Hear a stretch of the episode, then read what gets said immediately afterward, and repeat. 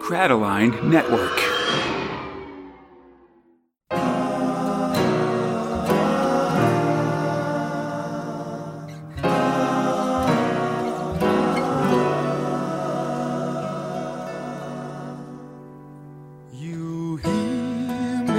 Borag Thungg Earthlets. My name is Conrad, alongside my friend Fox. It's the 252nd episode of Space Spinner 2000. God. Yeah, listen, a podcast for two Americans try to make sense of the UK's own galaxy's greatest comic, 2000 AD, one month of progs at a time. This episode, we're covering 2000 AD for February 1992, prog 768 to 771.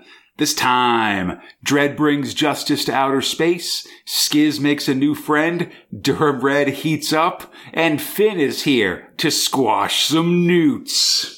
Yeah, he does that. Is the best thing that I can say. I, I jury's really out for me on that one. It seems pretty rad.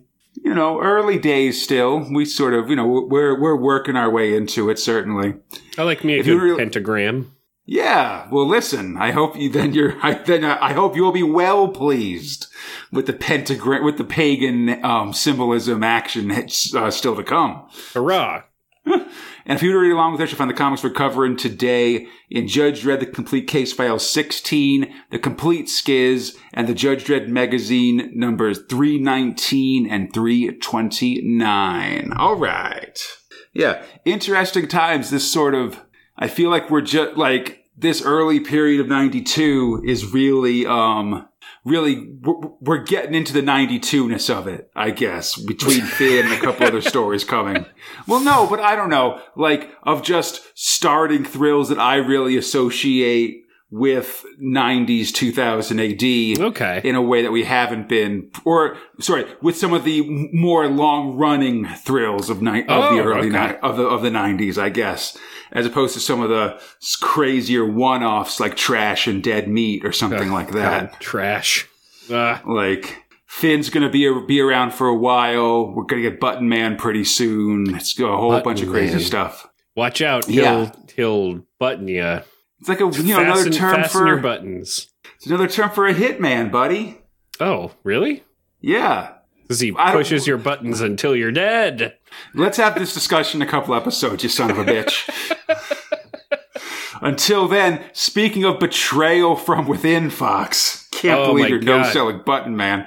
Let's talk about Thrill One, Judge Dredd. Drop, we're under fire. Gotta shoot You're this gonna- guy, man. Yeah, you're gonna eat these words when you when we get to Button Man. You really like it, you bastard. All right, script Um, robot. I'm pressing Conrad's buttons. I'm, I'm feeling it. Don't like it. Script robot Garth Ennis, art robot Peter Doherty, lettering robot Tom Frame. So, Fox Judge Dredd, he was on a routine patrol of space in the Justice One when a judge was murdered, and now someone's shooting at him as he investigates the area where the death took place. Dredd shoots back far too fast for this no good rocket jock. And I'm going to admit, Fox, I've completely lost the names of all the characters in this story. I apologize Oh, yeah, for no. I, I don't, I don't know who they are anymore. like, Just know the- they're all gonna. Well, Yeah, they're all going to die. all- so it's, yeah, exactly. So it doesn't really matter. right. It's it's like naming your goldfish. There's no money. There's no use in getting too attached to them. You know. Um, yeah, I mean, you might as well name your goldfish like Belly Up. Hey, bad pet owners, Conrad and Fox. All right. so the culprit runs, bumping into Judge Reed along the way and killing him. Literally, I know these characters' names. They shout their names as they die or something. Um, Not Dredd finds Reed. Reed's body. I've really connected with that character. Yeah. Dredd finds Reed's body, but the idiot dies before he can tell Dredd the name of his killer. Come on, buddy. I, he's like, oh, he's killed me. He looked me in the eyes. It's like, all right, bud, come on, facts. You're not here for Yeah. much longer. Jeez, you know? One killer radios the other and hits a button to emergency close the bulkhead doors. Dredd, though, has seen this movie, shoots the controls and pries the door open, and gets the, uh, you know, grabs the other street judges to help him out with all this stuff. One Yeah, of the pilots.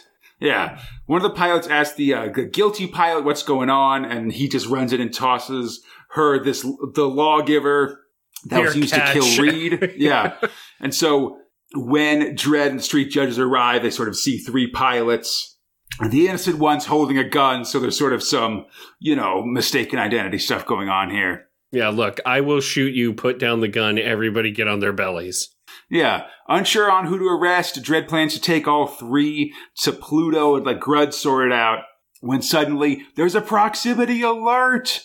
A Ah, ship comes flying their way under attack from no good pirates. Babel stations. Yeah, Dredd has no choice but to let everybody get up and get to battle stations because justice waits for no one. Man, especially not cool squid faced pirate captains. Ugh. That's right. Yeah. So some space pirates prepare to board the freighter Andorra, but what's that on the screen? It's the law. Oh gosh. Ah, we gotta get out of here. Yeah. Dredd fires some fort some some torpedoes at these ships as they radio to their mothership for help, but instead explode in the Big Black. Dredd knows there's other ships coming when suddenly a huge ship appears ahead of them. There's no time to jump away, but Dredd has a plan. Get so close they can't shoot their missiles, then dodge their close-up lasers and just shoot right into their bridge. Oh, and then drop a bunch of nuclear mines. Seems like And it works. it really does. It explodes a really big bright light. Everybody's dead. There's a pretty good moment though when they shoot the bridge, and it's like, oh, good shooting. And the, the squid face captain says that because a laser beam's gone right through his chest. He's just got a big, got a big hole right in there. It's pretty solid. Man, so cool looking. Yeah. So the enemy ship is blown up, but the Justice One isn't fast enough and gets caught in the blast wave of the ship. Oh no! Ah, dip. Now we gotta deal with a hole in the ship and engine things. Call Yeah, Scotty. couldn't couldn't quite ha- couldn't quite Millennium Falcon its way out of the blast radius. You know. oh man. So the Justice One has taken uh, heavy damage, including a big hole in the side of the hull. Dredd asks for an estimate, and the ship's engineer says they could probably get things flying about 10 to 15 hours. Jeez. Dredd goes to help Hawkins, the engineer, and has one of the street judges watch the crew. And these two murderers, Hayes and Carson, talk sneakily through, I guess, the ship's Slack um, channel. Yeah. It seems like they sort of IM each other, plans to take out the slip into here. the DMs, you know. Exactly. They probably have already been sliding into those DMs. That's how they Oh planned the god, murders, so true. whatever in the first place. Mm, what you Um, say? Exact. Oh man. So the street judge sees these messages, but the crew attacks him. They tackle the judge and force him to blow his head off with his own lawgiver. Oh God, no! and they really show the exit wound there, and it's just like, oh, Yeah, top of the helmet. exit. Exit wound through the helmet, big pile of goo hanging out the bottom of it. It's bad That's times. brain junk. That's right.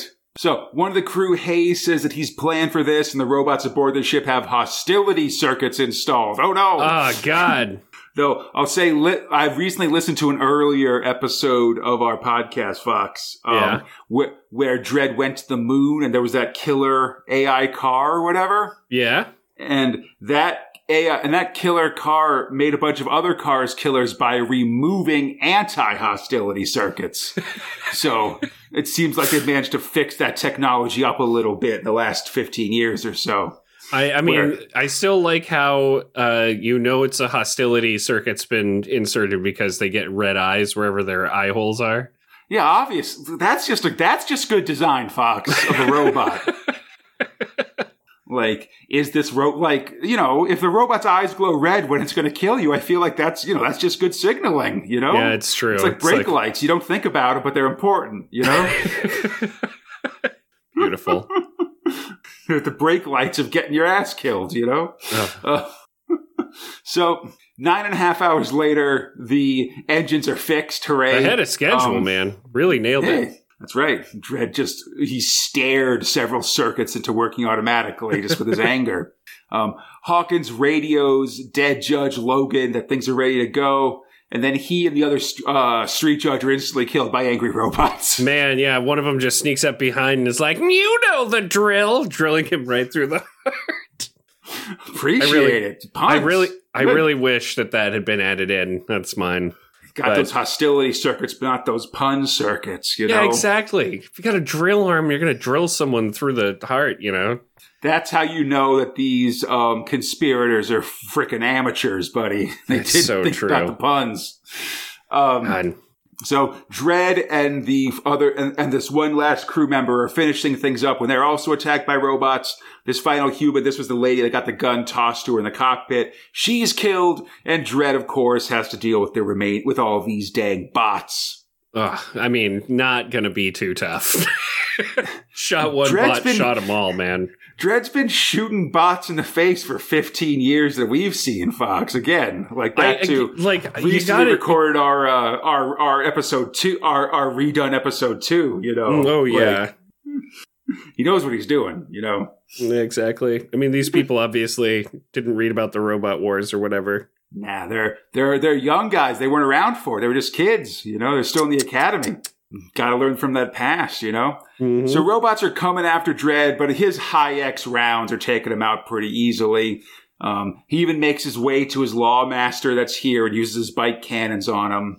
Hell yeah. And the remaining crew, these conspirators, are tired of giving Dreads a chance, so they open up the ship's uh, bay doors, hoping to drag him out into the vac. You know, they're hoping to aliens him here, basically. yeah, and there's no way that's going to happen because man, there's an evacuation suits just sitting right there.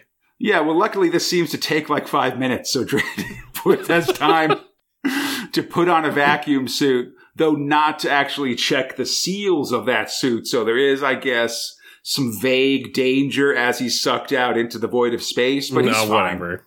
The killers breathe a sigh of relief and prepare to blast off when a voice comes through the radio. it's Dredd outside the ship with his lawgiver raised. I like the shot where it's just his tiny floating body pointing the gun at the massive windshield. It's good. It, it, it reminds me actually of a re, of an early of that um, one Dredd where he goes to the Black Atlantic or whatever, and like there's this big ba- there's like this big Soviet battle cruiser, and he's like, all five thousand of you are under arrest. you know that So kind of good. thing. Um, anyway, he says to surrender or be killed. And they ask him to be reasonable. They even offer him a bribe to let him go. oh, and that's stuff. even worse. That's that is a mistake. Dredd's not into it. And so when they go for the controls to blast off, he shoots him right through the windshield of the ship. We see this lady get shot right in the back of the head through space and Yeah. the windscreen, which is pretty awesome actually. God. And then this, of course, causes an explosive decompression inside the cockpit. We get a pretty awesome image of the blowout of the ship here. Um, and they're both dead, of course. Yeah, no, they, they're they're they're guts now. Yeah. Um, the cockpit, the jet, yeah. So anyway, um, they're taken out and Dredd's free to float back into the, into the ship and make contact with Pluto base for pickup. These judges wanted to leave the department and start lives of their own. And to do that, they had to kill a half a dozen judges. Not while Dredd's man. around. Hell no. And I guess like, hey, let's go and like. So I I like how he he just gets back. He goes back inside of the blown out cockpit because I guess it's just fine, and then radios to get the fuck out of there. Like he's fine. Yeah. I mean, yeah, he can hang out, I guess. Like, presumably, you can find more oxygen tanks and stuff like that. It's not that big a deal. Um, next time on Dredd, the Cool Killers. Oh. That's cool, K O O L E. So freak out. no. Okay, Fuck. that was good. Yeah, I would say this really gives credence to um to the Star Trek style ship design versus say Star Wars, I guess. Yeah, because in Star Trek the um the bridge is like actually pretty as I understand it the bridge is actually pretty deep in the middle of the ship and they you know they put things on screen right Mhm. like presumably the Enterprise is covered in cameras and so they can sort of watch look through at stuff there from everywhere. Yeah, as opposed to ha- actually having goddamn windows on a starship which seems like a design flaw yeah. No, it feels like you know just a big enough small rock flies in through your window and just like boop. All right, well that sucks. yeah and Space just debris is can- everywhere, bro. Yeah, and if you can have cameras, then why not just why have the bridge be standing out in the open where you know people can see you and shoot at you through the glass? their little you know, space, their little spacesuit. yeah. You know, they got armor piercing rounds. You got to be careful, you know? Exactly. I don't know. Anyway, hey, on the topic of um, airlocks getting blown out into Oh, space, God. Fox, I guess, just keep this motif going. Let's go to Thrill 2 Skizz. Oh man, it's, It's cute cute. to be back. Definitely. Scripture about Jim Baikie, art robot Jim Baikie, letting robot Tom Frame. So, Fox, Cornelius Cardew, he has his pride as well as a mysterious cylinder he found at a construction site. Made of the same material as his friend Skizz's spaceship. I He's mean, got two things. he knows that. Yeah. Hiding in a forest, he sees a hitchhiker gets hassled and then headbutted by the local law. He gets Australian- Rambo first Australian blooded vagabond. by these cops. yeah, an Australian vagabond, the craziest kind, buddy. That's why you got to give him guff. Damn bogans. Waltzing Matilda, indeed, you know? Mm-hmm. Um, yeah, the hitchhiker, Australian Bazzer Norman, I guess presumably first name related to director Baz Luhrmann, um, is later made a campfire in the woods, which Cornelius joins, offering a rabbit for dinner. He's got his pride and this cylinder and a rabbit. And a coney. Uh, Cornelius is, of course, a man of few words, though he does mention wanting to go to Australia because he heard there were pipe fitting jobs there at one point. Well, he saw it. He saw it in like a newspaper that was being used to like cradle some fruit. Yeah, he got fruit fr- that was packed in Australian newspapers, presumably. I don't know. He explains he's on the run because of the cylinder, which he wanted as a keepsake of his time with Skizz. Bazzer seems perplexed when Cornelius starts talking about a spaceship. But speaking of, of Skizz Fox, interpreter Zix is overseeing his robot jailers um, bring this hunk of ice he took a fancy to to his prison slash home on the planet Garp. Real nice of them to do. That's okay. Um, last time he saw a face in the ice that looked like his old friend Roxy, Oh man. and the Yeah. droids refuse. Yeah, and the droids refuse to bring the ice inside. It's apparently full of deadly gas that would be released if when the when the ice block uh, defrosted. No one likes that naughty gas. Yeah, it's bad. Um, back on Earth, Cornelius explains that Skizz was from Wales. Well, actually, Tau Ceti. He's got sort of some weird, like, understandings of words here. Yeah. Um, and Bazzer goes to look at the cylinder. It's got these finger shaped divots on them. And when Bazzer touches them, it sets off a light show of alien writing that comes flying out of the cylinder. Bad news. Yeah, definitely bad news. Back with Skizz, the robots go to unpack his stuff as Skizz reflects on his situation.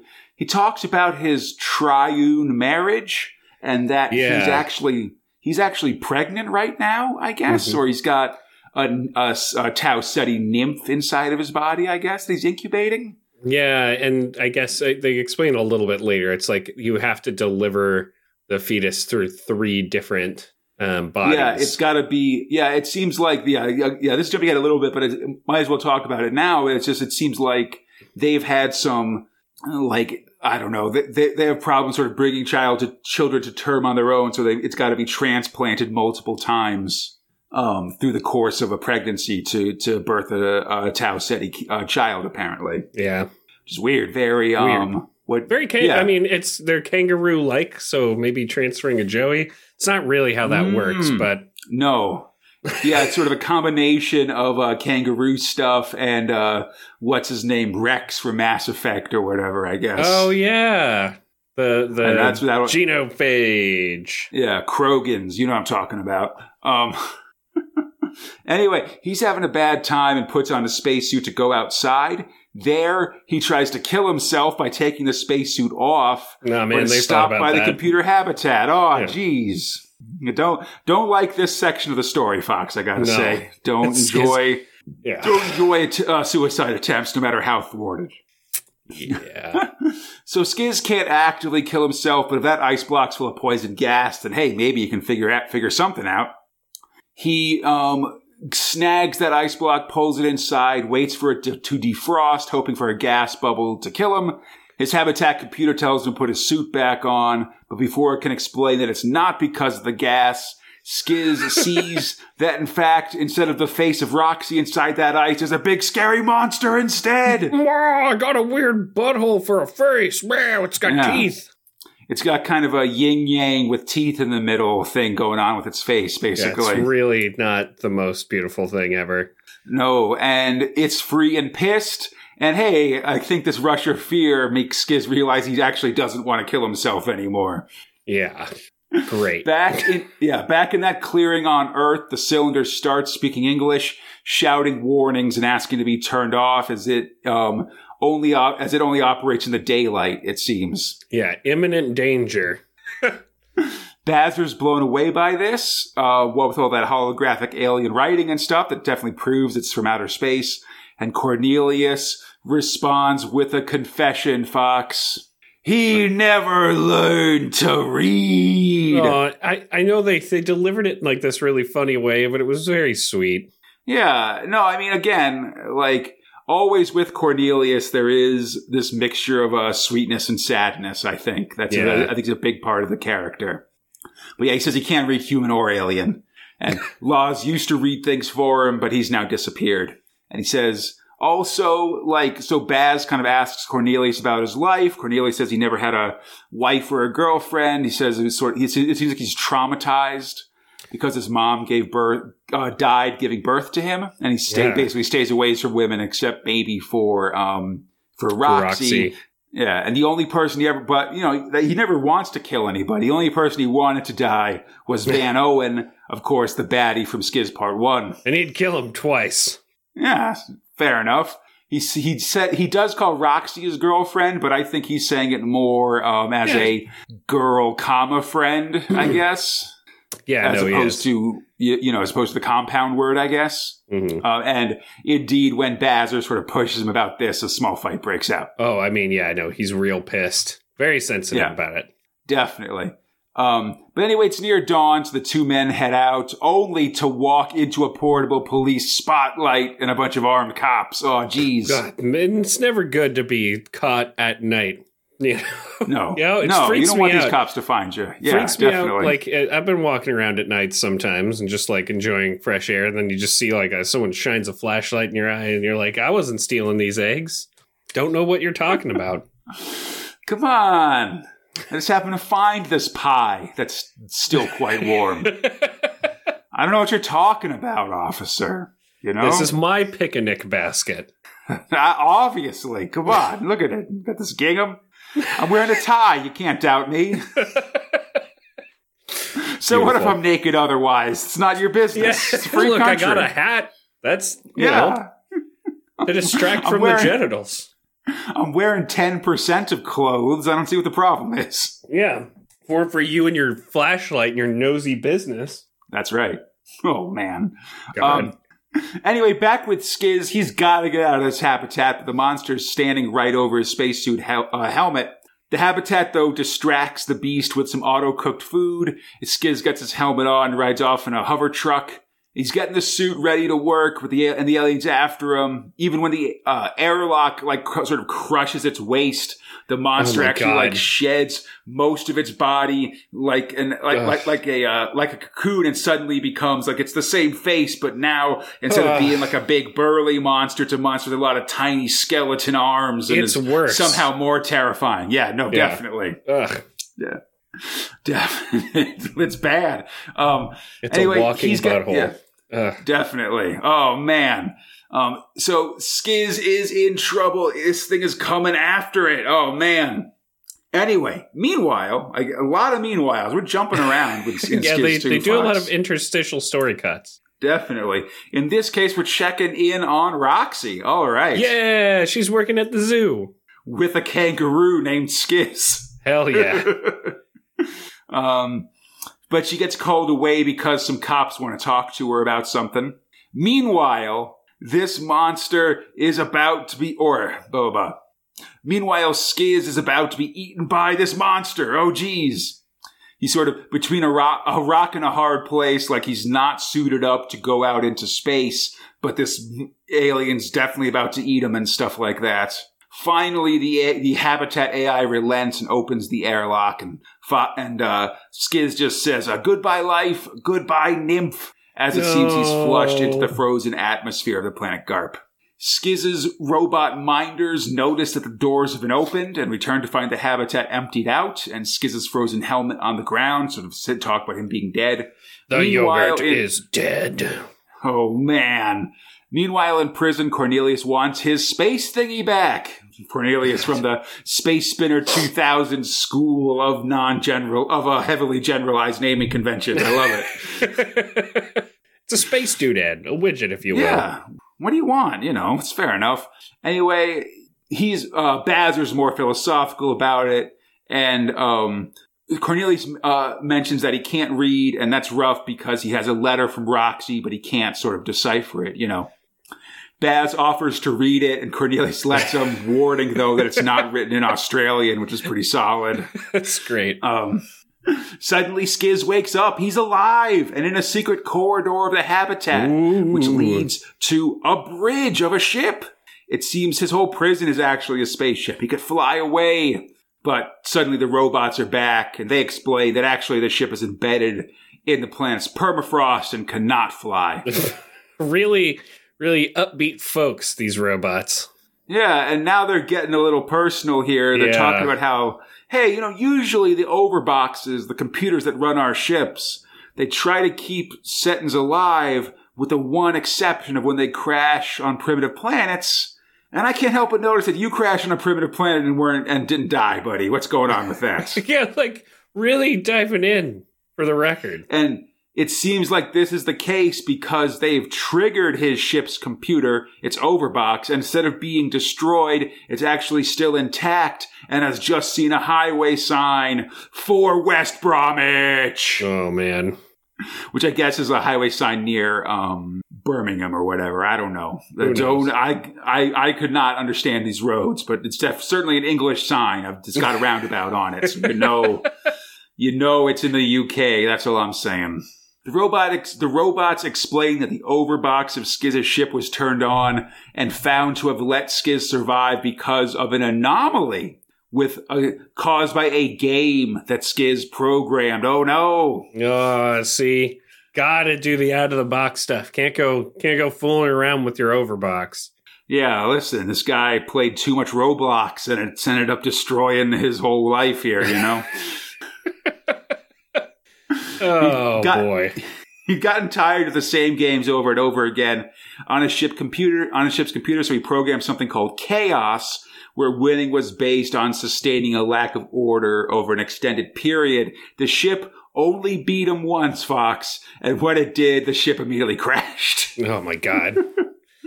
It seems order is very important for starship navigation. I feel like that's pretty inherent to the concept here. You'd think so, yeah. Meanwhile, Bazer is reading Roxy's note to Cornelius, talking about Loz disappearing. They make kind of a vague reference to E.T., which I thought was pretty funny. Yeah. Like, have you seen the film? Did you see that ship in it? That's bullshit. and it also seems like Roxy got really sick after the Skizz incident and then sort of gets sick whenever people talk to her about it, which is kind of interesting. yeah. Cornelia sleeps, but suddenly their cell doors open, and it's that mustache dude from last episode with some cop types. I'm here about that weather balloon. exactly. He introduces himself as Anthony Saxton from Government Special Services. He tries to snow them by calling the space thingy a weather instrument, but the lads aren't buying that, Fox. yeah, come hey, on, we buddy. turned it on, buddy. Yeah, come on. Not a weather balloon. No, weather satellite.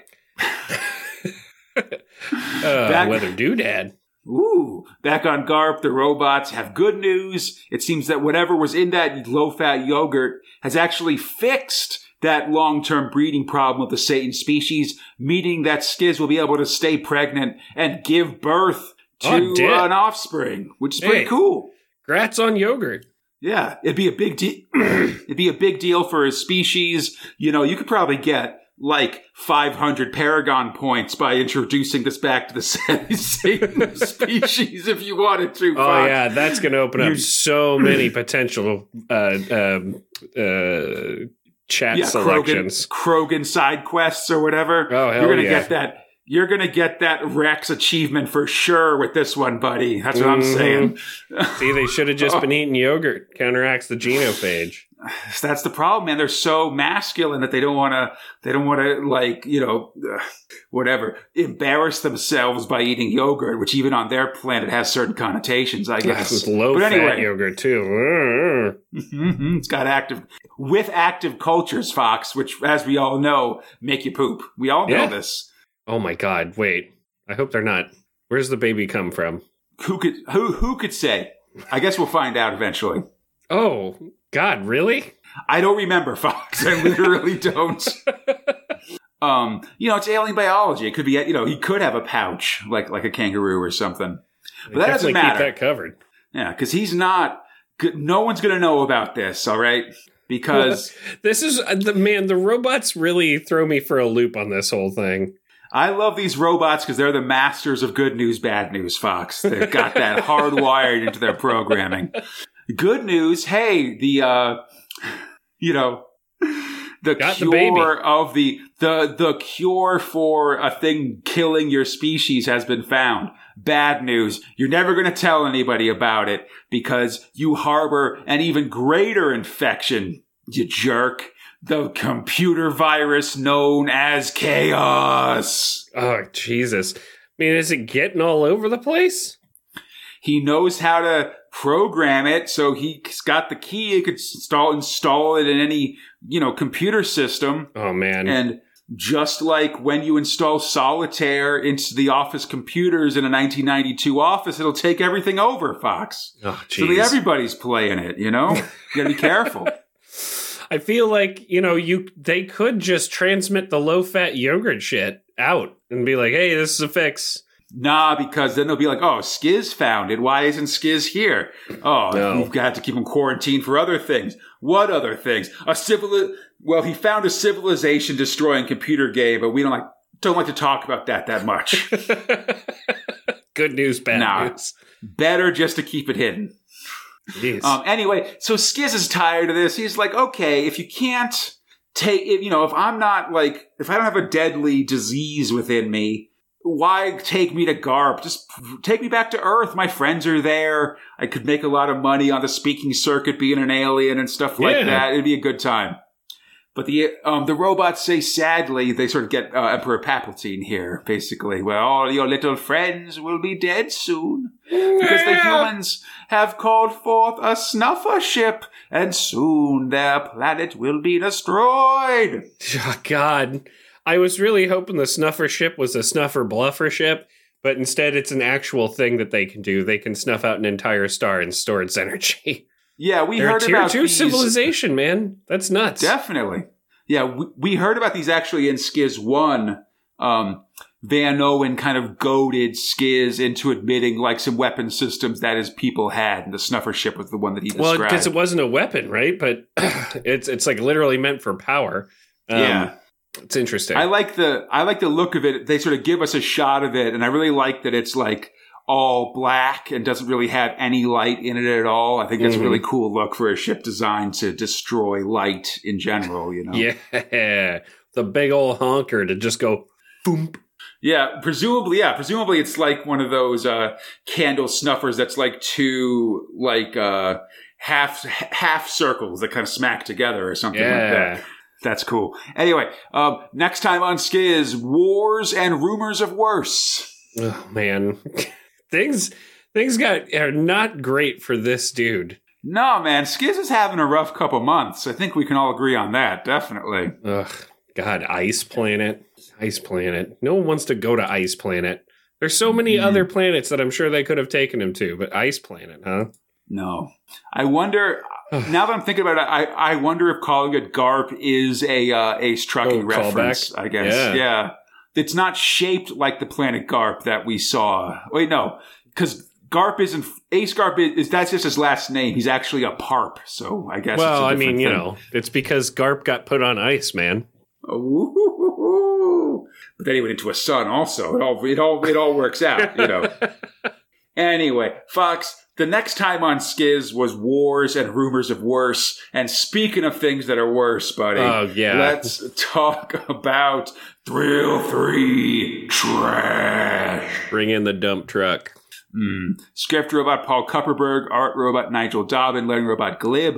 Okay, Fox. Ugh, there's yeah. a biological supercomputer underneath Central Park Mm-hmm. in the year Central Park in New York City in the year 2050 in sort of a sort of a post ecological collapse world, I guess. Mm-hmm. And it, the AI has been taking over the eastern seaboard essentially. Some random research dudes are noticing something weird going on with the green. Um, as evil corporate dude Wildside um, heads back to New York City with several barrels full of deadly herbicide as a West Virginia ultra dump burns below. Yes. The country roaders there have to go to go to cut a line in the trash when our quote unquote hero, Trash Man Trash, comes running out of the flames. He snags a power shovel and goes on the run, only really escaping when an explosion sends him and the vehicle flying. Good thing that uh, we didn't cut cut a line in that there garbage, or else maybe yeah, good thing all these people are going to die. That's solid. Yeah, Um, really, really great work there, bud. Save a flower, kill a hundred people. In Boston, the Green prepares to destroy Boston. the auto traffic control system, but not before having to overcome some command override errors. Oh no. Mm. Back in NYC, some WEPA guys jabber about guard duty. That's sorry, New York City and World Environmental Protection Agency there, Fox. Um, when suddenly the plants in Central Park erupt out with giant vines shooting out of the road, impaling vehicles and people, killing a lot of folks Yep. everybody within a block of of Central Park is having a bad time. But you know those guys are all pretty rich, so they'll be okay. I guess. Don't worry about it too much. Fudge him. Anyway, back in West Virginia, Trask has gotten back to his ship and is now rocketing back to NYC. It's time to end things with Wildside. God, bring your skunk hair back to New York and get done.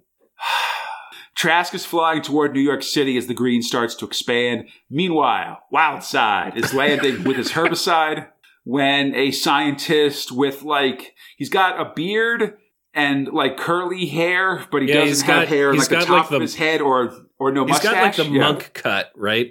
He's got the Yeah. monk cut, but he's also got like the mutton chops into the chin beard. He's got the monk and the Amish. He's got the Amish beard and the monk hair, basically. Yeah, you know, he's rocking it. He's got a giant ponytail. We'll find later as well, Fox. This Oh. hairstyle makes me unhappy. Yeah, look Oh, for it. Oh, God, in, uh, he's got a rat tail? issue. He's yeah, it just it's coming like his hair is all curly and then coming out of the bottom is like a is a ponytail that seems to just sort of go down his back, basically. And never rock the rat tail.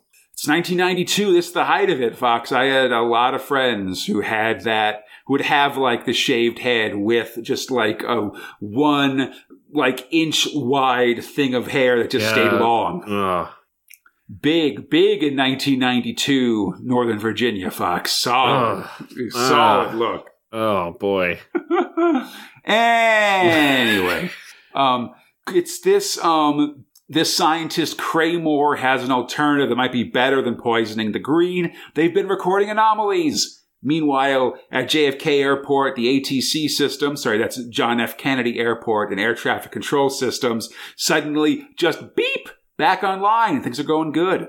Mm, okay, The now we can totally blow shit up. Yeah, the green is getting worried about its survival as we see massive vines snaking out over one of them and New York City bridges as it reports multiple I.O. errors for some reason. Oh, geez, it's got to clean those ports. Trask is approaching the bridge and knows finesse is needed, so of course he just starts shooting goddamn incendiary missiles at all of these um, And all these helicopters full of herbicide. People. Yeah, People. definitely, definitely killing a lot of people here. Can't Not to stress it mention, enough. like, I mean, the debris and then the actual helicopter flying into people and then the barrels of pesticide or herbicide the- that's just going to fucking explode and leak I guess everywhere. the the theory with the incendiary missiles is that they'll burn up all the debris in midair. I guess. Man, that's I don't think that's how it works. But what a what a calculated risk this guy's taking. mmm, the finesse. One manages to avoid being completely destroyed, though, and crashes into the dense jungle of Central Park. Trask follows after it, ready to end this with his bare hands. Uh, okay. And I guess Wildside was in that crash. I'm really regretting not really stepping on the fact that this guy is named Wildside earlier in the rest of the story, I- Fox. It's it's Wildside with where the side is spelled with two Y's, I folks. know.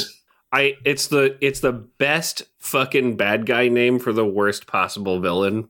It's hundred percent Captain Planet kind of naming stuff here. Uh, But anyway, Wildside was in that tra- was in that crash chopper. and Now Cra- Trask is flying in, and they're gonna have one final big fight. At the same time, the green is withering and turning brown as the systems affected by it are going back online. The two men start to fight as other scientist types elsewhere are observing the greens die off. This um, Craymore dude whose hair we made fun of is explaining how the green is dying off as Trask and Wildside trade monologues and punches. Um, it starts to shut down as the ground rumbles around Trask and Wildside. But instead of running, Trask grabs Wildside and smushes him into some foliage, which seems to crucify him on a web of vines and kill him, I guess. Yeah, I guess he's dead. I don't know. Yeah. Um, the scientypes now say that the green was defeated by a massive aphid infestation, Fox. Fox, I Yeah, guess even Conrad. giant biocomputers have to worry about bugs in the system. GI trash. Fuck you, buddy. the end of trash. Uh, hey, Fox, I want you to know that in all, the hero and villain of this story both had zero impact on the ultimate outcome of the tale. They could have drank coffee this whole time and the problem would have handled itself, just FYI. That's like like what was what's the point? What is the point of trash? What is it trying to say? what is trash's nothing. message? Its message is It's saying- basically don't worry about the environment. You'll like just do whatever and it's fine. I think, honestly, Or like no, maybe lot- you're just all fucked. Yeah. Like a lot of stories that we're going to be seeing going through the 90s, it's a lot of, um, what if Judge Dredd but X? You know, what if Judge No, Dredd seeing if it like the catches on or something. Yeah, we're going to see a lot of this formulation. I mean, just like how Dead Meat was, what if Judge Dredd but vegetarianism? You know, Yeah, that but that but that one actually had a bunch of dead horses in Parliament. Listen, we're gonna yeah, it's gonna be played out with varying levels of success, Fox. That's what I'm trying to say, including a, la- a lack of success, like um like trash. Also, I think again, like keeping an eye out for problems that solve themselves with no input from the heroes is also a recurring thing to keep an eye out for in 2000 AD stories. You Oh, know, that's real great. uh, you know, this is why people don't like the 90s. Anyway, that's all. That's the end of, of uh, Trash Fox. It will not return. And Oh, that's good. also all from writer Paul Kupperberg, though he'll do some behind the scenes stuff as to that as uh, 2000 AD rolls on. I believe he ends up being an editor for some American Dredd releases. Okay. Um, and Nigel Dobbyn, the artist, will return for some Dragon Tales late, later in the year. Ooh, Large dragons. Dragon Tales. Yeah. Right, right, right. Um, You're fire. I'm interested to see it. Anyway, uh, we're done with trash. That's the important thing, Fox. On to greener pastures, Beautiful. but not green computers, because that was the subtitle. of tra- you see what I'm talking about. um, anyway, though, let's uh, let's brace ourselves for some diff for some more action by talking about non thrills, covers, and nerve centers. All right, all right. Yeah. Do that. Yeah. Prog 768, hot dog. Carlos Oh. Ezquerra draws Durham red, sweating it out under that weird smiling sun. Not uh, it's, Not great. It's a yeah, it's, bad times for red. it's a great cover. yeah. Listen, we're we're like we're gonna you know you know you're getting what you want, both or or or what is required, both positively and negatively, in the course of uh, Ezquerra's art for Yeah, it's very true. Durham We we'll talk about it more when we get to it. I think. Um, in the nerve center, Tharg explains the details behind the Rosette of Sirius, of course, his head jewel thing, and Igroyd regrets the early '90s recession and plugs a contest for signed judgment on Gotham's and the Complete Dredd. In the input page, there's pictures of a baby strontium dog and Judge Death giving a primal scream. Letters include a 44 year old that reads 2000 AD, cool. complaints about Progs not arriving at news, at news agents regularly, and a request for more Tharg stories. Oh, nah, no, no, nah. no, no, no, no, no, no, no, no, no, no, no, no. This child is dumb. Prog 769, Doomed. Inspector 9 gets HOM'd by Brigand Doom in the staved Antikey cover. Yeah. That's hand on mouthed fox, a weird internet fetish I found out about recently. No good. What? What? Being real into someone putting a putting a hand over their mouth. It's weird. I don't want to get into it. Oh my god. You've opened up a new chapter in my life I'll link today. you some things. Tharg announces a big rave at Camden Palace on February 27th to celebrate 2000 AD's 15th anniversary. A rave? I mean, it's a dance party, I guess, but you know, I know what's going on with these things. Connotations. Um, and um, it seems the Daily Mirror referenced Judge Dredd as an American comic books character. Um, in a recent article. Get it right, buddy. You know, it just takes place in America. Um, there's also a picture of a bunch of creative droids at a Forbidden Planet signing in Edinburgh. Good times. Forbidden Planet. Yeah. These uh, these these comic book shops. We got to you know that's got to be on the list of things to do when uh, when our oh, eventual yeah. um, road trip takes place or whatever. Yeah, that sounds rad. um, the input page has pictures of Judge Branston brand pickles and letters about a cure for hair loss. Another letter is written in backwards letters. There's talk about alien siblings fighting over 2000 AD, dropping off old progs at children's hospitals, and a wife. Yeah, that's Aww. nice. I thought that was a nice one of just like, hey, I've got all these old progs I don't really, I don't really have space for, so I go to, you know, I just sort of drop them off in like the waiting rooms of a of a children's hospital for them to read and stuff. And I think that's pretty solid. Yeah. Um, and then um, a wife earns a trill a Kriltro Thargo for getting a signed copy of Judgment on Gotham for her husband. Nice. Yeah. The prog ends with a preview page for Finn with the man himself, one of these older, I guess, newts, I guess. We don't really learn this character's name in the course of what we read this time. And uh, Mandy, the high priestess, sort of standing in front of uh, Finn looking all cool. Also, strangely looks like Mandy from the the hit movie Mandy. The Nicolas Cage movie? Yeah, it's fucking Whoa. great. God, I love that. A great magnet, buddy. I guess that's just what Mandy looks like in popular culture. I highly suggest that film. He, he snorts a pile of coke off a broken glass. Jesus. He's uh it's a real murder fest. I think the the only like I haven't watched it, but I have like whenever they show a picture of it, like oh check out Nicolas Cage and Mandy. There's always a picture picture of Nicolas Cage just covered in blood. Like Conrad, I if this doesn't get you to watch it, a a bus full of hippies uses a conch shell to summon a a bunch of demon hell riders on motorcycles. That does sound pretty awesome. Uh, yeah, no, I want to check it out. I, mean, I think just, it was a conch. It's shell. just the hard, you know, it's hard for me to watch anything because I'm a huge, you know, I'm just so so lazy about things. Fox, it's real bad. It is terrifying and psychedelic and awesome. well, that sounds that sounds like a good combination of things. Certainly, I'll, I'll, I'll try my best. Yeah. Oh, and Nicolas Cage is in it, and it doesn't feel like he's doing it for a paycheck. nice. Okay, so Prog 770, Sordid Sorcery. It's Finn in front of Ooh. a flaming factory. He's hot. He's new. He's drawn by Dave Elstrom. In the nerve center. He's got a got, gun. Yeah, he's got one of those P90s or whatever, like guns yeah. I've mostly seen in video games, but not in movies, actually, I think. Yeah, exactly. I remember that being in uh, Goldeneye. Absolutely. Yeah. In the nerve center, Tharg is still getting ready for this birthday raves, but does drop your standard dark satanic Mills reference for the writer of uh, Finn, you know, Pat Mills coming back in. They also talk up the new issue of the magazine. We're right on the verge of finishing the first volume of that. You know, listen for the episode later this week or maybe next week. The input page has a very 1992 Dredd looking real tall with a black leather duster and stuff like that. Yeah. As well as a pretty good picture of Judge Sean Connery.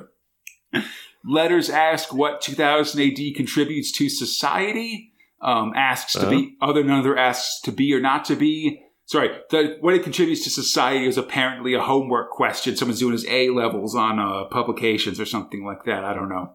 Um, and a, a, It's art, baby. yeah, another prog's been used for fly swatting, and um, there's questions about why there's so many stupid letters, and some kid has found um, some pretty bad messages in his the magazines his parents read after they gave him guff for the content of 2000 AD. The prog ends with an ad for Panic at the Year Zero, which is the name of this 2000 AD dance party at Camden Palace. Six pounds at the door, five if you have this page of the comic, over 18s only. Oh, damn. It's going to be a fun, a fun party. Tea and biscuits and all the all the trimmings. Finally, Crux 771, face to face with justice. Peter Doherty draws a pretty cool Dredd cover here with um, the lawman in a spacesuit staring down the prow, the Justice One, with the ship like reflecting off of the hel- off of his space helmet. You know, Yeah, that's not going to be there that much longer. it's cool, but actually, I think it ends up making him look a lot like a Hondo City judge. I guess, like the uh, the Japanese Yeah, I thought that he was it, when on first look. I thought he was like biting into the plastic that might have been around the comic or something. Mhm. I was like, oh yeah, it's a, Yeah, it's a it- it- spaceship. I like it, but it does take a second. You're right.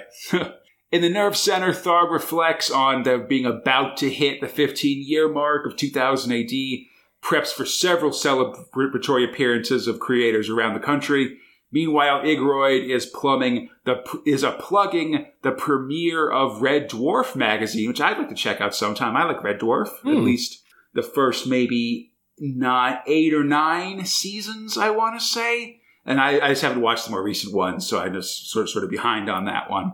Um, in the input page, there's pictures of Judge Yosemite Sam and Tharg and the Talk Man, and I'm not sure what that Talk Man is, Fox. I tried to Google it, and it was not forthcoming. It's terrifying. Definitely terrifying.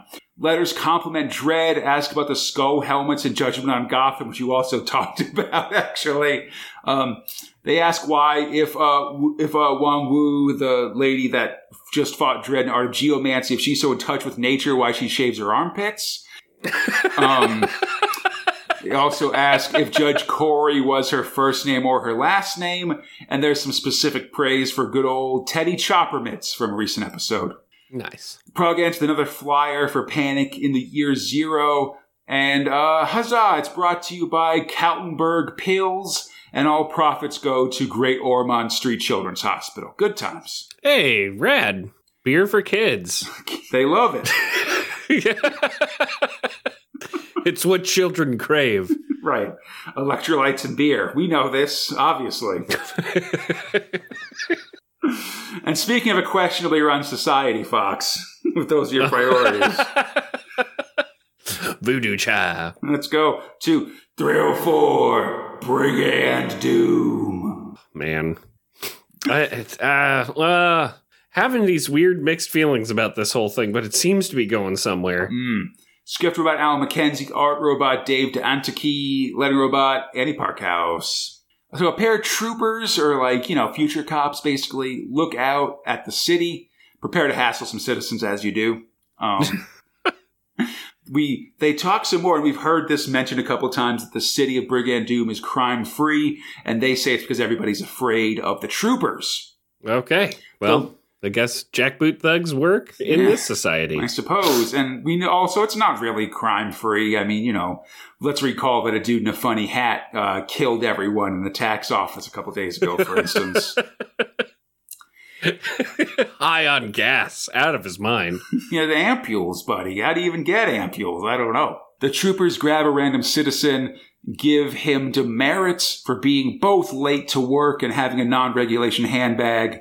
They debate having Come on, him you goober. yeah, they debate having him flogged, but shift their focus to uh, what is obviously a zombie brigand doom. a very stinky boy. Yeah, they make fun of his big coat and hat as well as his sm- uh, smell and try to run him into the prison, to, to the cells, but Doom doesn't move. When the older soldier goes to hit him, Doom catches the fist and then he like starts fighting. He smacks the young trooper so hard that he cracks his neck and it seems that that voodoo dude is directly mentally controlling Doom. So instead he just punches the older cop and carries him off, basically. It screams rar. Yeah, he's making zombie noises, that kind of thing. It's I it was that was the lamest part for me. I was like, rar. Come on. For sure. Inspector Nine walks the streets of the city. She sees it as a timepiece with a million tiny gears as the citizen. She loves the city and she made it that way. She walks down a dark alley where once more she sees Brigand Doom and shoots him six times in the chest as he laughs. She then kisses his dead body and says, Yeah. This town ain't big enough for two Brigand Dooms. And then she Yeah, laughs and starts screaming. It's got some weird dreams, this one. Definitely. Uh, she says the dreams are getting worse, so she takes one of the spare Doom ampules and cracks it and sees him again. He says he's not dead, but also not alive, and tells her about the voodoo stuff, and tells her that if she Is- ki- Go ahead, please. What is this gas? I don't know. I don't know, Fox. It's just it, you can talk to ghosts, like boo ghosts, I guess so. I, it could be anything. Any- super psych- psychic. Yeah, or connection, or she's just hallucinating and manifests. Do, It- but but it tells her like all of the things that she needs to solve the crime. yeah, it tells her new information somehow. I don't know, but Doom tells her to kill the voodoo, and that'll let him rest. Uh, he doesn't know his like name. Yeah, listen, I, I got some good ones. Although we learned this guy's name event, uh, at the end of this um, episode, but the city's computer could create a short list of like intelligent voodoo rela- voodoo associated rich guys, I guess. Uh, okay. I mean, good computer, I guess. And indeed, she gets on her Mac and checks it and finds one result: Professor Isaiah Legba. Man, what fortune. And I should say that uh, le- that the name Legba comes is, is pro- probably from Papa Legba, who is a, uh Loa or like God or something in uh, voodoo beliefs. So just FYI. I I learned that from Shadow Man. Hey, hey, we're learning all kinds of stuff from video games and comics. Anyway, Brigand Doom takes Prog 770 off so we can finish Trash and start Finn. And back in 771, it's night in the city. Heavily armed troopers reported, and they're all led by Inspector Nine as they go to assault Legba's apartment. Um, Yeah. Re- This will go definitely without any problems. yeah, I mean, I don't want to kind of narrate just how this, how it, things go, I guess, but it's very much sort of dark. You know, they're sort of die hard in their way in through this building and stuff like that. Um, Mhm. Speaking of which, this whole issue of the comic is very reminiscent of Dan Key's work in that comic Silo, I think, of just creating Oh yeah. these claustrophobic black and white spaces as they go through. Mhm. They're attacked by zombies and sort of losing troops as they go. Um, eventually leading to leading the inspector to being pulled into a room full of zombies, including the zombie brigand Doom, and being greeted by the evil Dr. Legba. Welcome, pretty lady. Next time on Brigand Doom, Dance of the Dead. Oh, the macabre Hmm. Or macabre, however they, you know. I don't, I don't. It could be anything. Uh, uh, man, you know, I remember when Brigand Doom was like this cool, towering figure who was huffing gas and like killing uh, government people, V for Vendetta style. And I, I like the idea of zombie, but like this went for the like he's definitely dead angle. Like I don't know where they can go with this. the man's dead. Yeah, it's not as good as when he was like killing government officials and taking their money and stuff like that. it's starting to get real fucking aimless here, man. And our hero is dead, and this lady can huff gas and also see it. You know, I was hoping Brigand Doom would be a little bit more straightforward. I'm even fine with the zombie shit, but again, it's it's called Brigand Doom, and now he's dead. Yeah, he's become such a minor character in his own comic, certainly. Yeah, well, it's yeah. I think that's it. Actually, it's just like okay, so what now? I because like I don't know. I do not know what's going to happen at all, which Yeah, is I mean- good, I guess. You know, I, I mean, I guess, like, presumably he's going to get restored to his previous Brigand Doom status, I guess. But I don't even really Yeah. know what that means. Like, I don't. I feel like we've lost track of what this character's supposed to even be about, you know? yeah, And, like, the fact that we're spending all this time doing voodoo stuff and dealing with the undead and not figuring what the hell's going on with those ampules or whatever makes me that's feel what I want to know. yeah, like it just. I don't understand what the point of what we're doing here is, which is not great. That's not Yeah, a situation you want to be in, you know? Not especially not when reviewing a comic book. That I mean, oh, like I fucking love Brigand Doom, the first one, right? Yeah, it was great. Yeah, this one's like it's kind of losing me a little bit here. Yeah, it's got. I mean, quite a bit. It's. I think this might be one of those situations where the things that, that you liked about the first Brigand Doom are not the things that like Alan McKenzie liked about the first Brigand Doom, or something like that. Yeah, not sure. yeah, the transference here is that there are two characters that are the same, and then everything else is different. I just don't understand why there are zombies. I don't know. Anyway, Yeah. Speaking of of uh, sci-fi stories featuring the undead, but with a bit more focus, Fox, because they're better. Yeah. Let's talk about Thrill Five Durham Red. Oh my God. Script Oh, robot I Al- love Carlos Ezquerra. absolutely. Script robot Alan Grant, art robot Carlos Ezquerra, letting robot Mary Green. A giant smiling metal sun on a track rises over the island that mutant bounty hunter and vampire Durham Red has been stranded on. She's a biological vampire, though. Sun's fine for her, generally. yeah, just really, really, really warm. Also, Yeah. she's chained to a post. Absolutely. Sweating profusely, she retreats into memory. Another time she's been incredibly hot. The last time she visited home to Milton Keynes. No, she's always been incredibly hot. This is just, you know, it's another. Mm, yes, incredibly Sorry, warm. I had I had to fit that in somewhere. no, absolutely. Listen, I'm going to talk about butts like half this re- review, Oh. There's a lot of it. Um, she returned home to, or she returned to see a house burning, and inside she find the ti- she found the tiny body of a woman named Shireen. Red gathers her up, jumps through a window. The other mutants tell her that the norms have cut off the standpipe, so there's no water to put the fire out. Jeez. Woman, apparently Red's sister, although it must be like a found family kind of situation, I guess. But Yeah. she dies in Red's arms and was clutching a bottle of Psycho, the drugs they manufacture on this Oh. planet. So we're out for revenge. Yeah. blood for blood. And more blood at that. Yes. As the prisoners suffer under the sun, hooded figures arrive on boats. They mop the heads of the prisoners, squeezing the sweat into buckets before giving them water. This is real weird. So Psycho is sweat.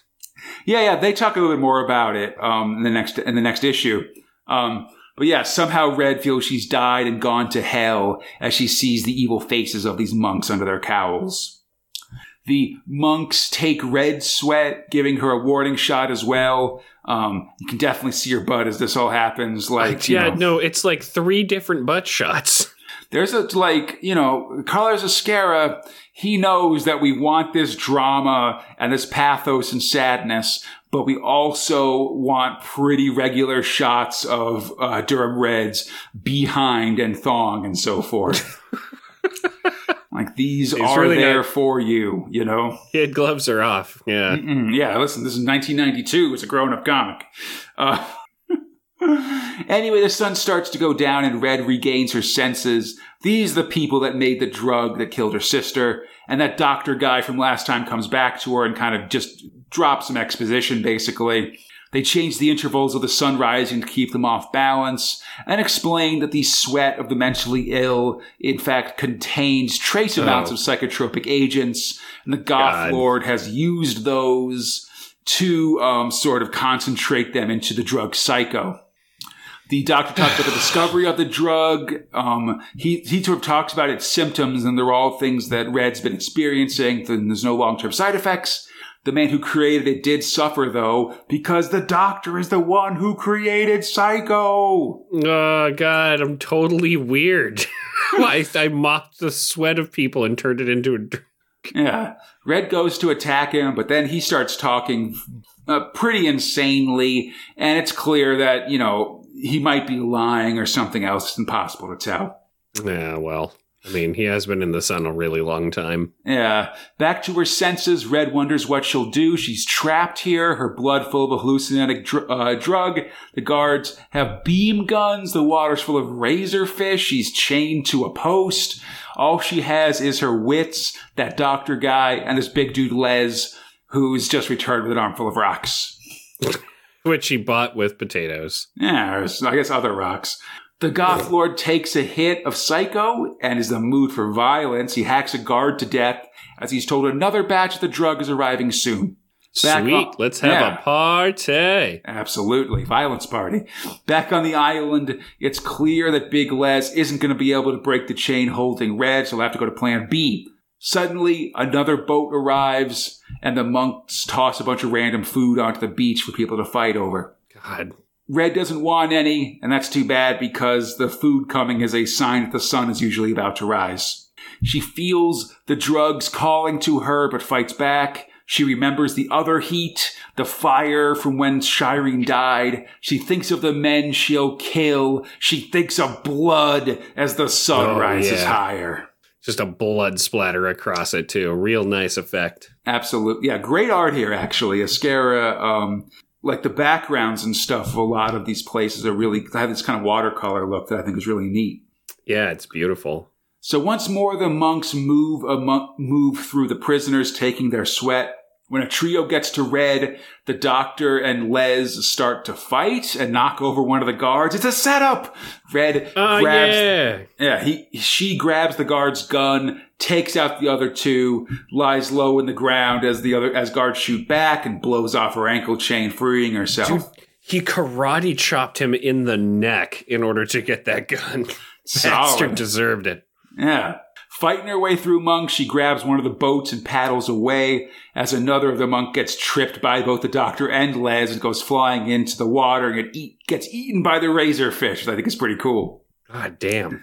Um, more guard boats block Red's path, and a leaping razor fist bites her hand, makes her drop her gun. Disarmed, she's light on choices, so instead she jumps to shore where the track of that big sun is. Flashing her thong once more, she climbs the track all the way up to the sun, where she sort of do- does the thing where she puts her back against the wall and pushes on the sun with her feet. You know what I'm talking about? Oh, that kind yeah. of look. Fuck Um, this thing up. Yeah, and this breaks the sun off the track, goes flying down onto the assembled boats of the guard, seemingly smashing them all. There's And no throwing time. them, yeah, into the water full of those fish. Yeah, but uh, I don't know if that's a concern or not because once those guards are taken out, there's no time to hang around, and the pro- and these progs end with Red diving into the water herself. Yeah, I'm like, what the fuck? Like that seemed like a really bad idea. We'll see how it goes next time on Durham Red. Freak out! Man, it's good. Uh, I'm glad that we're we're building up momentum to uh, to an eventual massive slaughter. I'm sure Definitely, because yeah. it's going to be a big party that he's throwing, and I'm like, oh yeah, lots of murder. Yeah, we're definitely transitioning to the um, kill everybody big uh, uh, violence orgy section of the comic, which I think we're all looking forward to. Yeah, baby. All right, so anyway, folks, let's get weird. I'm tired of not being weird. Yeah. Speaking of violence orgies, Yeah, let's talk about Thrill Six Finn. oh gosh, Script robot Pat Mills and Tony Skinner, art robot Jim Elston, lettering robot Steve Potter. yeah. So of course, Pat, Pat Mills, and- being Yeah. weird. The Pat, Pat Mills and Tony Skinner, of course, frequent writing partners in this era. They did a bunch of the ABC Warriors and things like that. This is the first time in the prog for artist Jim Elston, and I think Finn is pretty much all he's done. Um, I sort of tried to look him up on the internet, and pretty much all they say, all they talk about is his Finn work. Um, he's got a lot of detail and a focus on musculature here that I, to Mhm. me, feels very European. Actually, like it's got kind of a feel of that sort of metal Hurlant style of um, characterization and stuff Oh like that. yeah. yeah, yeah, yeah, yeah. Fire and ice stuff. Yeah, exactly. Um, yeah, anyway, we start with the big pagan ritual and a story based on Babylonian creation myths, first documented by the ancient writer Berosus, that in the beginning, humans had multiple heads, or they were part bull or fox, or they had hooves or whatever. Just everything was a big chaotic mass, you know, in the Yeah. darkness presided over by a woman named Thalassa, aka the sea, until frog creatures came out of the sea and killed her, cutting her asunder, forming the earth and the heavens from her body, and reducing the universe to order. The frog creature then, then returned to the sea, and a great calamity separated the union of chaos, it, the unity of chaos into the differences of order. The- Yeah, and it seems like all of this is kind of a, a reenactment, as it were. Yeah, it's a yeah. The the images for the most part we're seeing are reenactments leading up to our hero Finn, um, sort of being um anointed as this champion of chaos. I guess. The beast. Yeah, he's been told all this from Mandy, the high priestess. She calls the frogmen newts, and he is rejoined with his animal self, named Finn, a beast, a force against the forces of order. He'll turn those newts into fish fingers. And I will At say, least that's the theory. yeah, this character Finn is actually spun off from the Pat Mills story in Crisis called Third World War, but I haven't read Third World War to know exactly like what Finn was like there. I'll, I'll try to do that for for next episode, Fox, and just try to get Okay. caught up on that stuff. Um, and but we have heard Finn referenced in the past um, during the Time Killers story of Slain way back in the day with like Palook and all that stuff. They talked about Slain being the most most like immediate champion of Danu, the Earth Goddess that they had on hand. The other options they mentioned trying to get were Arthur and Finn. Those were the two other names they mentioned. Okay. So anyway, we go to some Newts agents, some agents of the Newts on Earth called the Shining Advertising Ones. consultants. Yeah, something. Right now, they're talking about rolling out a national identichip scheme to monitor and control the situation. Um, Apparently, the poll tax thing didn't work really well. well, yeah, that's of course a big reference to the poll tax riots that had been had taken place in the previous year or two.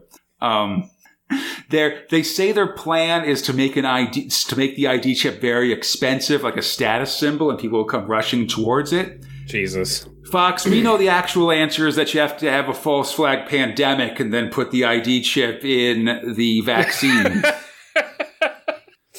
Duh. While, all while everybody's forced inside erecting your 5G towers to be able to monitor them at all points. Fox, I made a joke about this on Twitter and I got banned for 12 hours.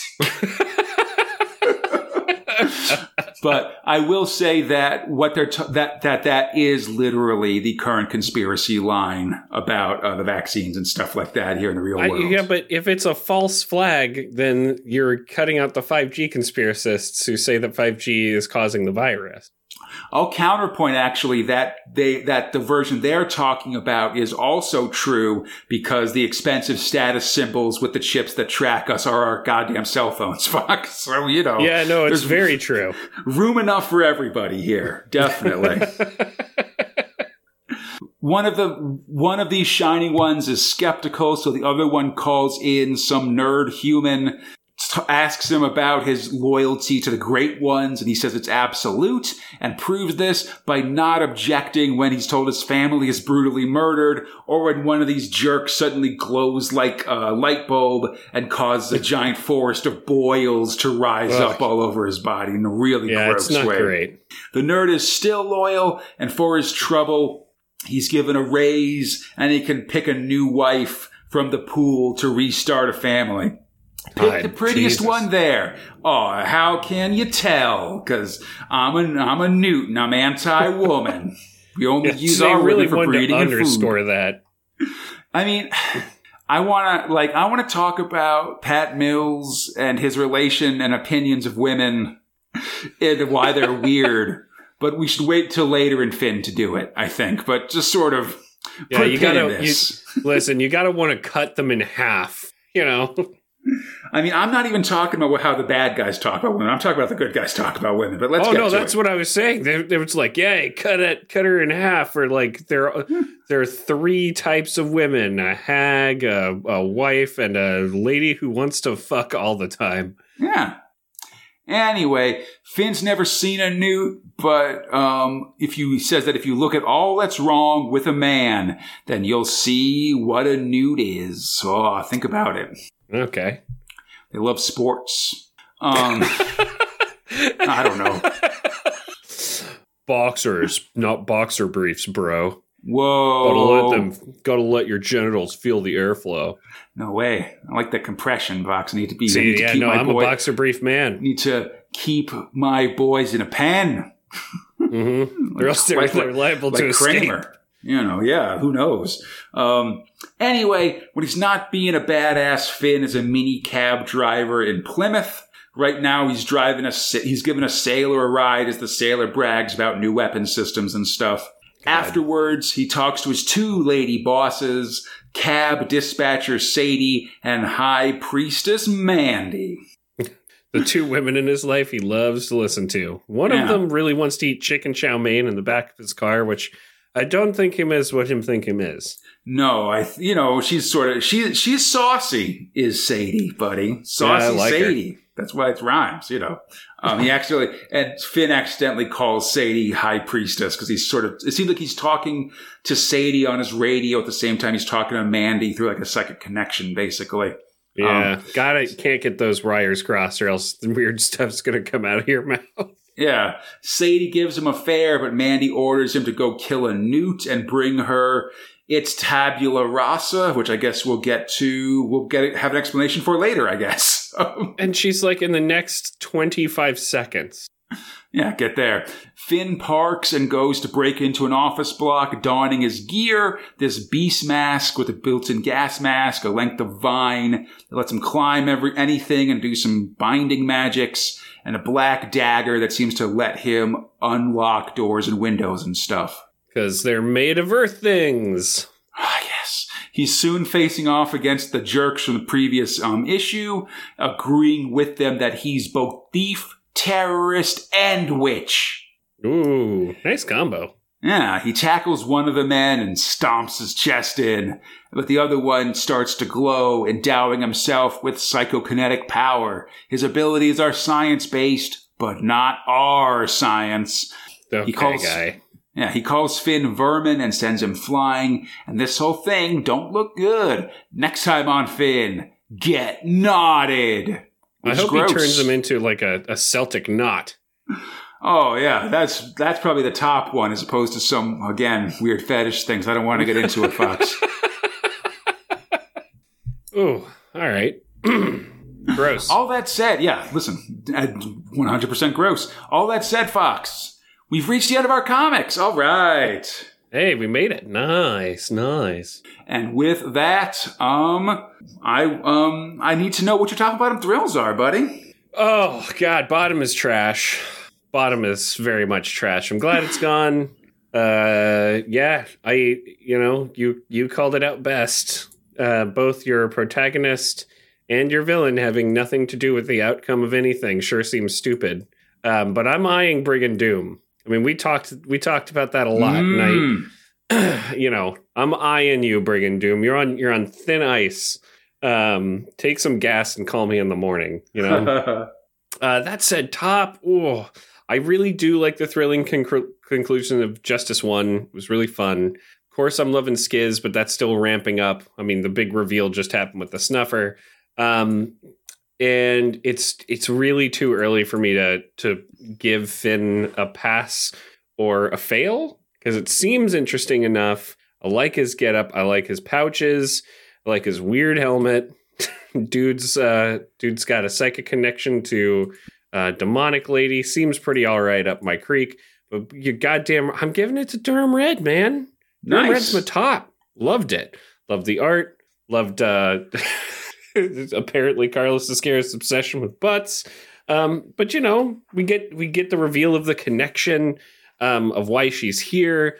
We're building up to that really awesome party, and I feel like it's going to just have this great payoff that I've been waiting for. You know, nice. Yeah, no, definitely. I'm ready for the for, for the violence, just for the uh, the retribution to start in Durham Red. Revenge stories are always su- such a key part of Strontium Dog, so I'm happy to see that continued. Hell yeah! So Conrad, mm. um, as I as I draw the necessary summoning symbols to force you, the words oh, no. from your mouth, I command thee. What were your top and bottom thrills? Oh, this question comes out of nowhere. But I think, like, uh, listen, trash, bottom. Again, more than a. Cl- it, it's not just a, it's not just a name. This is a terrible story. Hated it. Happy to see it gone. Get out of here. It's Oogie. Um, Dredd, I thought was okay this month. Like a fine, like you know, this is a like I appreciate again Ennis trying for these longer stories as we're sort of on the verge of a big um uh, mega epic and stuff of trying to do like a five or six parter here. So that's okay. Um, but not great. Um, Skizz, I'm really liking. I just sort of, you know, again, I think it's funny seeing the, just how bad things keep going from bad to worse for Skizz God, himself. Yeah. And it is fun to spend time with these characters as well. Like, you know, I've, I've, I, I, I, I feel like we both talked about like, you know, Skizz being a character we really liked as well as Cornelius and things like that. So those are both fun, but I don't think they're the top thrill this time. Um, again, I, will certainly like. I, I really agree with you a lot actually, because I'll put um, Dur- I'll put uh, Brigand Doom on notice. Like, it's been lucky the trash has been around, and now the trash is gone. I think it should be worried about its position. You know, not yeah, being exactly. Um, I'm interested to see where Finn goes. Very early days for Finn. It seems like we're see, like we're very much um, jumping from one info dump to another. So I think I'm ready, you know, I'm ready for the sort of the actual story start as opposed to sort of this explanation what the story will be, I guess. Let's um, get this party started. You know, yeah, exactly. See some blood and gore and guts, veins in your teeth. Hundred percent. And so for my top, I will join you and say that it's got to be Durham Red. Um, solidarity. I'm, I'm this story. Yeah, solidarity, definitely. This story is real, really neat. I love the uh, adding some backstory to Durham Red's been really cool, and just seeing her overcome this kind of hopeless situation she's been in um, is really neat. And so, yeah. yeah, I think that's really great. And I just love the art and the imagery and stuff like that. So, um, yeah, I think it's, um, yeah, definitely my, my top for this month. Absolutely. Most radical. God. Cool. I think we're coming. You know, this this month hustled a little bit. I chugged kind of in the middle, but you know, yeah, no, I mean, there's some decent action and stuff like that. I should say we're, just so you know, we're sort of on the road to a reboot prog, I guess, where everything sort of starts over again. Okay. But that's probably two, that's probably three prog episodes from now. Seven, eight, like the prog 780 is, um, is, is going to be all brand new. And that's going to be the start okay. of this Dredd epic and stuff like that as well. So oh, awesome. Love FYI. me a Dredd, Dredd epic. Definitely. Very exciting. Um, anyway, I hope everybody enjoyed the show. As always, you can find Space Spinner 2000 on iTunes, Stitcher, the Google Play Store, Spotify, or our podcast site, spacespinner2000.com. Feel free to contact us at spacespinner2000 at gmail.com on the 2000 AD forums or on our Facebook, Instagram, or Twitter pages. On Twitter, we're at Space Spinner 2K. For everything else, look up Space Spinner 2000 and we should be there. This show is brought to you by Steve Green, Robert Hardingham, Zane Kip Miller, and your friends, the 2000 AD forums. If you'd like to join them and help support the show, we'd appreciate it. Check out our Patreon at patreon.com slash Cradaline. That's our podcast network. There you can support the show and receive a ton of excellent rewards, including advanced episodes, coverage of Modern 2000 AD in the magazine, and even monthly Q&As with Fox and myself. Yeah. Yeah. Then come back next time as we'll reach the finale of Durham Red and everything else rolls on. More exciting times. Learn about this Finn dude. I forgot to write a formal comeback next time thing. And until then... Conrad, he's Fox, and we are Space Spinner 2000.